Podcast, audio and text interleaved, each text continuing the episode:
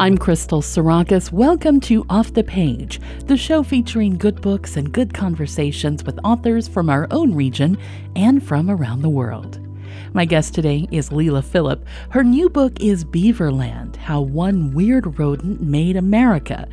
It's a fun and really insightful book about everyone's favorite dam architect, its legacy in America, and the beaver's surprising future role in climate change mitigation. Leila, thanks so much for joining me. Thank you for having me. I'm so happy to be here with you. So, the first and maybe the most important question is why beavers? Well, now that I've spent six years writing this book, I have to sort of counter and say, why not beavers? I mean, they're just so amazing. But um, I literally, it was serendipity. I was taking a walk with my dog uh, one day, and I I literally encountered beavers building a pond near my home, and it just stopped me in my tracks. It was one of the most amazing things I'd ever seen, and that was the start. But when I when I then began to kind of research beavers and learn about them, I quickly learned that all the amazing ways they literally made America. So the first foundations of wealth came from beaver fur. And I go into this in the book that our first multi-millionaire, John Jacob Astor, gets his start selling beaver fur, and our first corporations like the American Fur Company here in United States and then up in Canada, the Hudson's Bay Company are all about beaver fur. But it wasn't just that the first um, corporations were based on beaver fur. When I researched it a little more, I would come to realize that beaver literally shaped the continent. So this was just amazing to think that this little rodent had so shaped, helped shape the geography, the water systems that um, shaped the continent. That that the great boreal forests and the hardwood forests had come out of the the water systems that had been shaped by beavers. And then to discover that we almost wiped them out, but that beavers had come back and were one of the greatest conservation comeback stories of the 20th century and could help us face, you know, really the greatest crisis of our generation, which is climate change. That was just amazing. So I, I could go on and on. Just wind me up and I can talk about beavers. And then there's the animal itself. Well, we're going to get into some of that definitely. Um, I don't think I realized until I read this book that beavers were once found all over the world. I guess I just had them as kind of a North American thing. Are they still found in other parts of the world? Yeah, I mean, I think beavers, ha- and this is why I had so much fun researching this in the book. I mean, they have fascinated the human imagination um, in every continent that they have been found because they are so wonderfully weird. And also, in a way, to go back to your first question, um, why I was so amazed by them, I think they have amazed people because they also travel between worlds. You know, they go under the water and then they come back up. And so they they they mystify us because we don't fully understand them but yeah they they're they've been in europe and central asia so um they are still they're coming back to europe europe wiped them out which is why they needed beaver fur and when they discovered that there were beavers in north america they headed toward us as fast as they could mm. which began transatlantic trade um, and and we could talk about that. There's a whole move to rewild um, in the UK, in Scotland, and throughout Europe. That's pretty exciting. Um, just as there are environmental restoration projects going on throughout North America here. You know, reading this book, I have been, um, my poor friends have been learning all sorts of beaver facts um, as I've been reading this book, as I learned things from you. What is the weirdest thing that you learned about beavers during this whole experience? Oh, they're just, I mean, just look at them. They're just so amazing to look at. So they've got these bear like faces that are so, you know, kind of wonderfully mammal and adorable. And then you go down and they've got these forepaws that are these little paws that are almost human like because they've got these nimble fingers that have naked palms and they're incredibly dexterous. So if you watch a beaver manipulate leaves or twigs, and that this is why they're so good at building dams. And perhaps the most amazing fact about a beaver is that they're brilliant at building. So no other animal in the animal kingdom can build literally constructs its world apart from beavers and man, which is, I think, another reason why humans are so fascinated by beavers. They mm-hmm. literally construct their world. So they've got these hands that are so dexterous that pack mud and manipulate sticks. And then you go down their body and suddenly you encounter these huge goose like feet, you know, that just don't seem to fit on a mammal, right? And then this tail, which is like a big squashed paddle. And I describe it as if, you know, it was run over by a tractor because it actually literally appears to have tractor treads in it, you know, if you look at it. And we now know that the that serrated surface is there for a reason because um, while historically the beaver has been a very understood, um, very um, not highly understood animal. I think I misspoke there for a minute. It, it's it's interesting that it's been so understudied, but we're now just beginning to catch up with beaver studies, and have it's been revealed that the beaver's tail is so full of blood vessels, and the serrated pattern enables it to have more blood vessels, and that that tail actually serves as an incredible water sensor. So the theory is, and the, the science is now revealing that the that those blood vessels in the tail actually enable the beaver to sense water pressure to the extent that they can detect when the water pressure in a pond goes down, and that's uh, when they know to go run over and repair a dam if there's a hole in it. It also helps keep a beaver cooler in the summer and um, has other functions as well. But so they've got this crazy tail at the end. They're kind of like a platypus, this just sort of mishmash of features. But I think one of the weirdest but most wonderful features of the beaver um, that has been recently uncovered, which I think is quite wonderfully weird, is that baby baby beavers have so much air in their blood that they're like corks. So basically baby beavers can't dive and this serves as a natural babysitting system so baby beavers are incredibly vulnerable to predation and if they could dive and get out of the lodge they would just be eaten as coyote snacks in a minute right so um, they've evolved to be uh, unable to dive. So they can't get away. The little scamps just can't get away from their parents. They're stuck in the lodge until they're old enough to learn how to dive. And I think that's just like a brilliant adaptive feature. So that might be one of the most weirdest, coolest facts about them that their blood chemistry is such um, that they have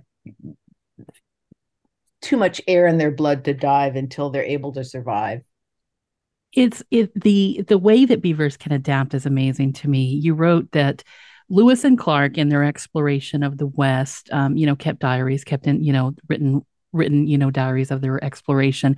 And they wrote that the beavers that they encountered in the West were extremely gentle and out during the day.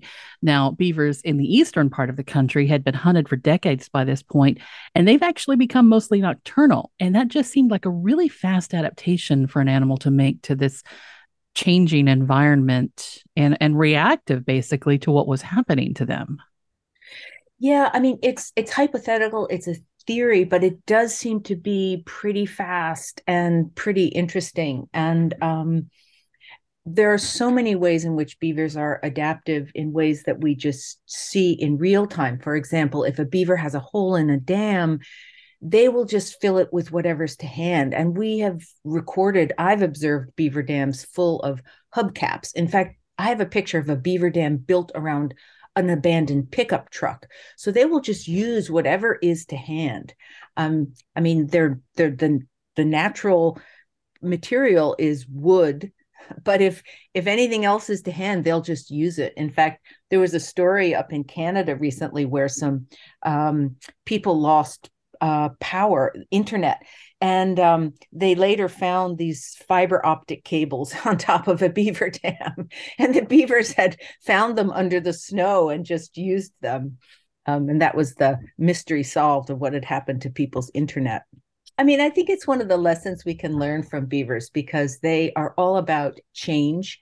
And, you know, they, um, this is why I call them in the book the Shiva of the animal world. They will, um, and, and this is the role that they play in the ecological, um, in the ecology of the forest, in, in the larger ecology, and why they are also called a keystone species because they play such an important role.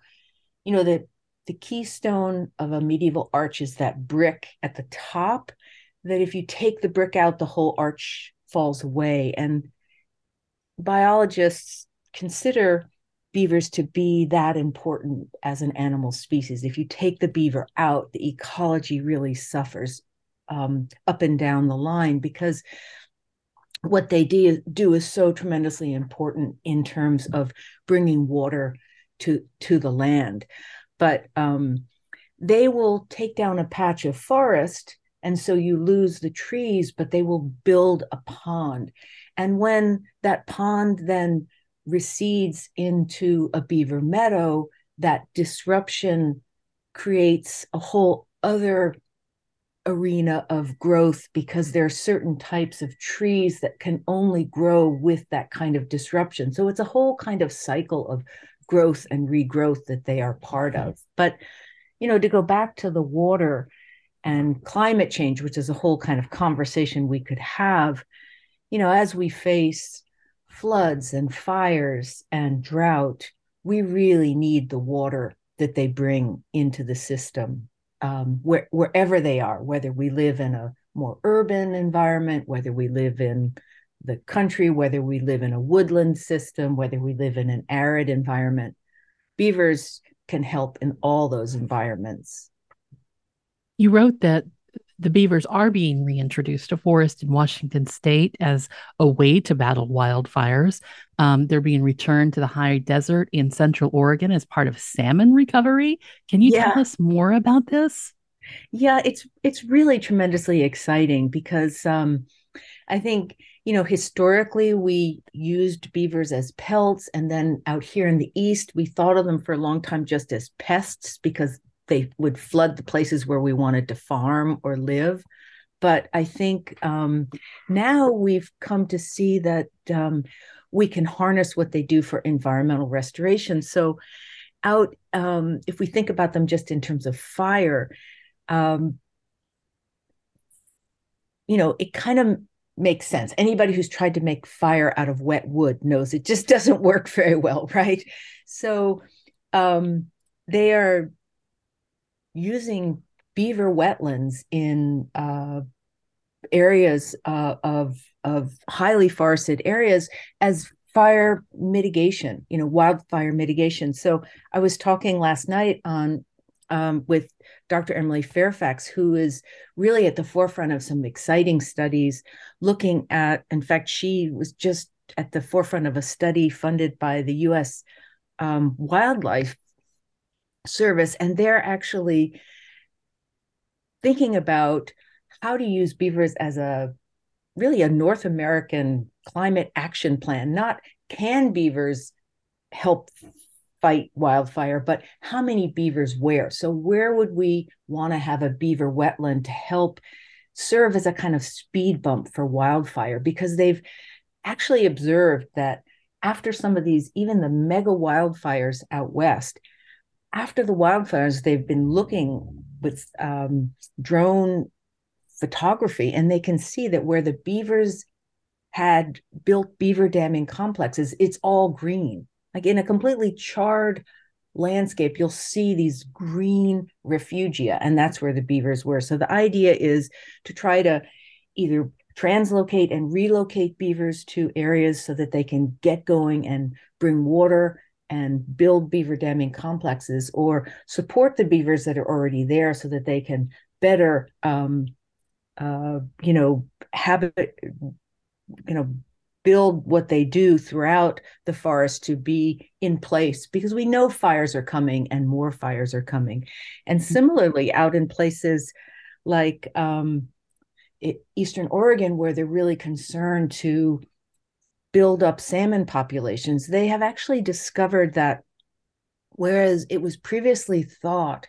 that beaver warmed the water and therefore were bad for salmonids who need or who are basically cold water fish, that actually beaver damming complexes increase populations of salmonids. And um, so they're actually building what they call BDAs or beaver dam analogs, which are human made beaver dams, to try to encourage beaver to move into those areas and do what they do to increase fish populations. And finally, they're starting to think about doing that here in the East, down in the Chesapeake.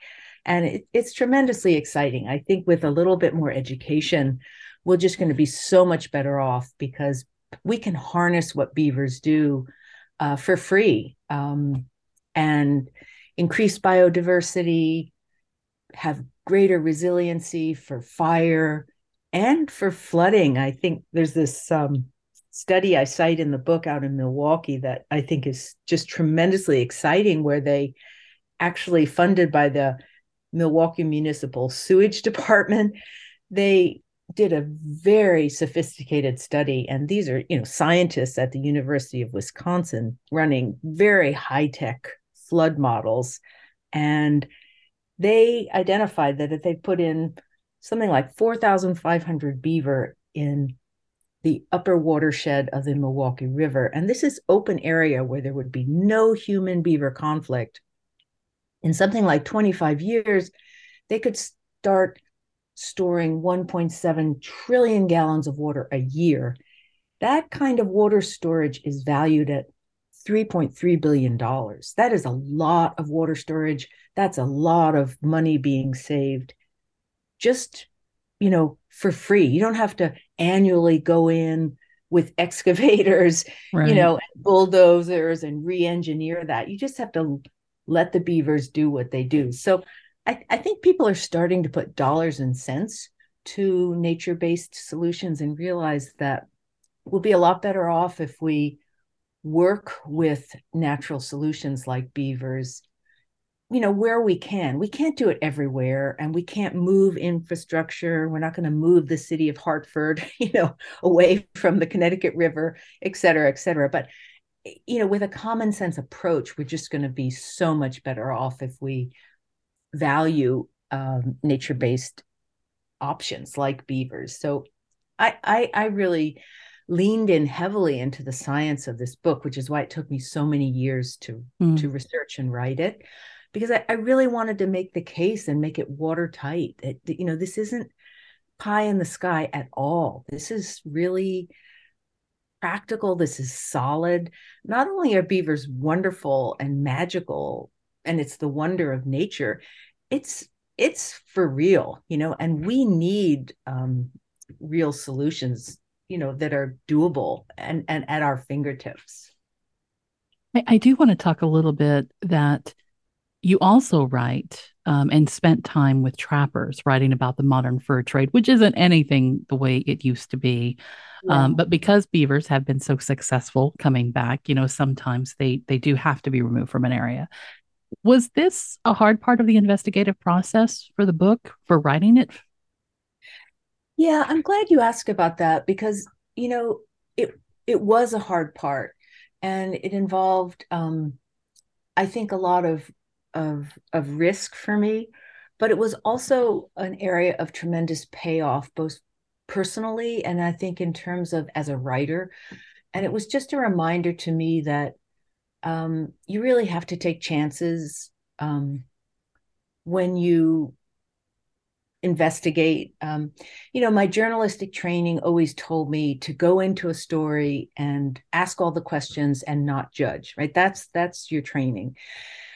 But um, I I'm an animal lover, so you know I first met the fur trappers because to back up, you know, for listeners who might not have read the book, I the, the beavers that I fell in love with, um, who were building a pond near my home, I they, they disappear, and I and I'm trying to find out what happened to them because I fell so head over heels in love with them, and and I'd love to talk a little bit more about that because I also have some thoughts about about that. I think one of the reasons why I fell so in love with beavers and people are so bewitched by beavers is because they are also these kind of travelers between worlds you know they they, they go down under and they come back up and it's just at this kind of they're kind of very interesting as animals and it's kind of profound what they do but anyway my beavers disappear and nobody knew anything about beavers except a neighbor said, "Well, call the town trapper." And I was like, "What? You know, this is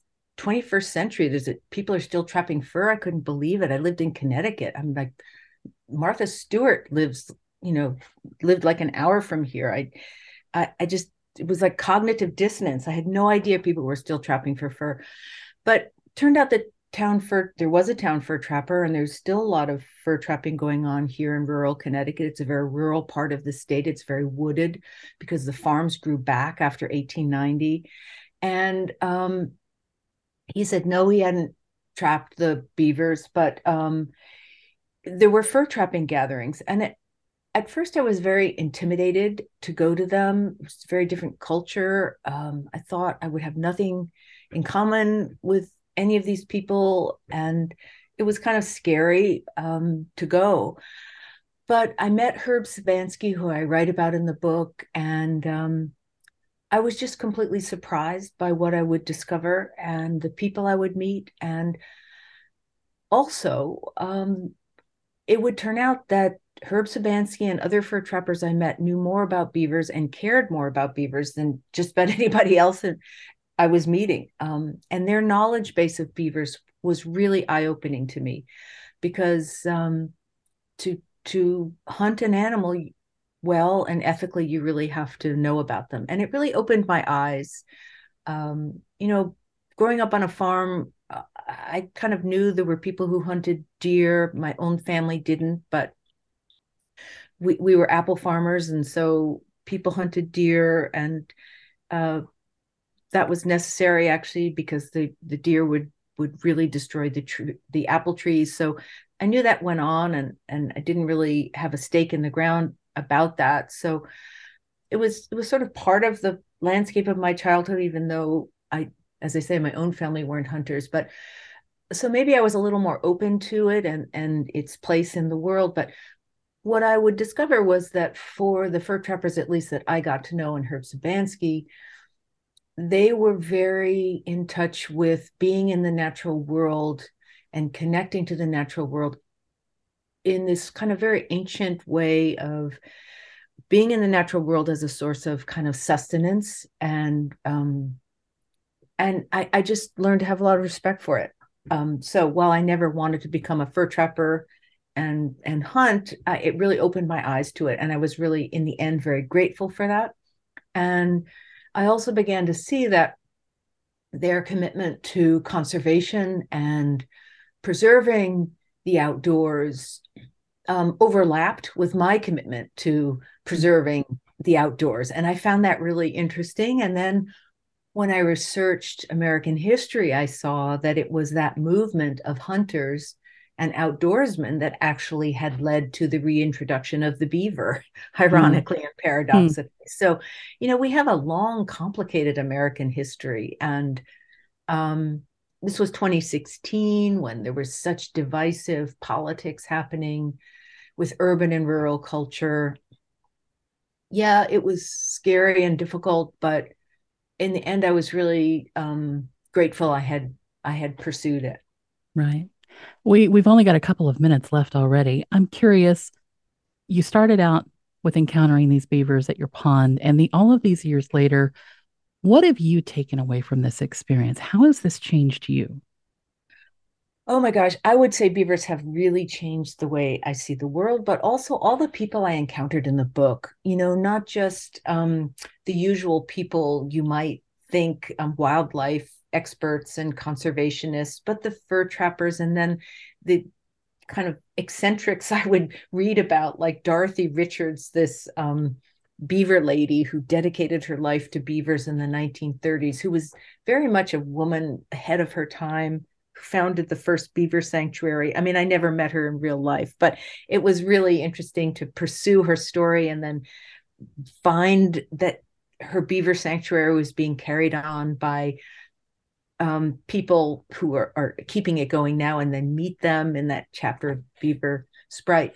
But I think um, really when I pass a swamp by the side of the road now, I no longer see this kind of place that I might think of maybe tidying it up. It, it it's it's really kind of reset my own relationship to the natural world. I I really am much more open to um, just relaxing about change. And I I I wrote this book you know during the pandemic and it was such a time of loss and change and i think i write about some of the personal loss and change i, I went through myself and I, I included that because that was part of the personal journey i was going through when i was writing this book and i think beavers really um, are can, can sort of show us in, in, in uh, on a whole nother level a way of just resetting our relationship to the natural world, which we really need to do if we are going to face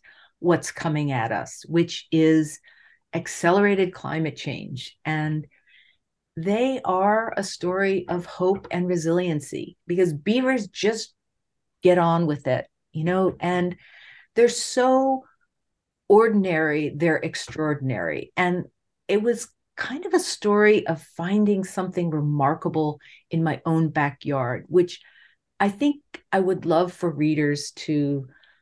I, I wanted to share that with readers because mm. I hmm. think that is, is such a powerful experience. I am so happy that you did. Leila, thank you so much for talking with me. I loved this book so much. Thank you so much. I'm so glad to have been with you. Leila Philip's book Beaverland How One Weird Rodent Made America is available now, and you can read an excerpt from the book on our website at wskg.org and find more information there. Just a reminder that Off the Page and all public radio programs are made possible because of support from listeners like you.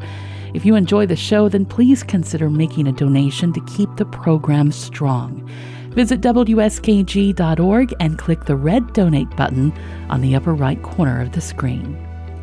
Off the Page is a production of WSKG Public Media. I'm your host and producer, Crystal Sarakas. Thanks so much for listening, and I hope you'll join me next time we go off the page.